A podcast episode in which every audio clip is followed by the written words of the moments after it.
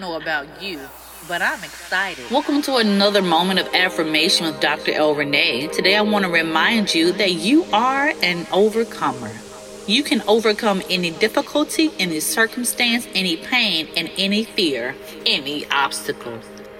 So there are so many reasons that we will have to overcome during our lifetime, including fears, loss, disappointment, hurt, ego, our selfishness, and the list goes on and on.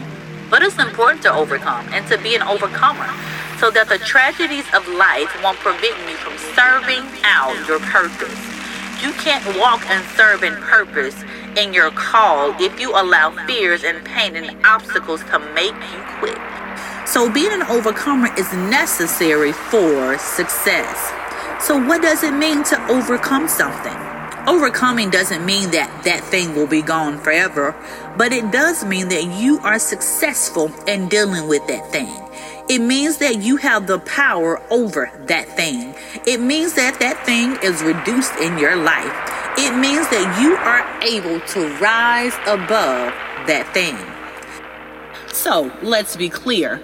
Overcoming something is not a one-time event. It's actually a process. So don't get it confused. Just because you conquer that thing one time does not mean that you won't have to conquer that thing again and again and again. Not only that, there will be always something that you will have to overcome. So get used to it. If you move forward knowing that things will happen and that you can overcome them every time, nothing will be able to hold you back. Even though overcoming forces you to be uncomfortable sometimes and feel pain sometimes, overcoming is a great thing because overcoming takes you higher and higher and higher in being able to deal with the craziness of life in a healthy and productive way. Now, when you choose not to even try to overcome fear, when you choose not to even try to move past your pain, when you choose not to even try to love again, when you choose not to even try to apply to jobs again for the fear of rejection, when you choose not to even try to rise above what somebody said to you, you will stay stuck. You will waste time on feeling sorry for yourself. You will waste time replaying what somebody did to you over and over again. You will waste time talking about how unfair life is. You will waste time in your pity party when you could be taking steps to rise above the obstacle and pursue your purpose. I want to give you five steps to help you overcome things that may be preventing you from moving forward. Number one, be honest about what you need to overcome so that you can move forward. Call that thing out. Is it fear? Is it loss? Is it disappointment? Is it hurt? Is it your ego? Is it your own selfishness? Let's take fear of failure. Say out loud, I am afraid to fail. Or, I am disappointed that my friends didn't show up for me. Or maybe I'm hurting because my mother died. Or my ego makes me act like a jerk. Call that thing out. Number two, figure out why you need to overcome it. Maybe I need to overcome fear of failure so that I can give one hundred percent in pursuing my purpose. Maybe I need to overcome disappointment of my friends not showing up for me so that I can forgive them and give other people a chance. Maybe I need to overcome and properly handle the hurt from the grief of the loss of my mother so that I won't sink into depression. Maybe I need to overcome my ego so that I can appreciate what everyone has to teach me and not miss out on valuable experiences, relationships, and opportunities. Number three, take some steps to actually overcome. You can say it all day long. You can know why you need to overcome it, but if you don't take the steps, then it's all for nothing. So if I want to overcome fear of failure, maybe I should try some new things. Maybe I need to remove negative people from my circle.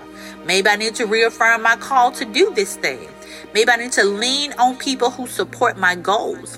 Maybe I need to practice and perfect my craft in order to be prepared for the opportunity.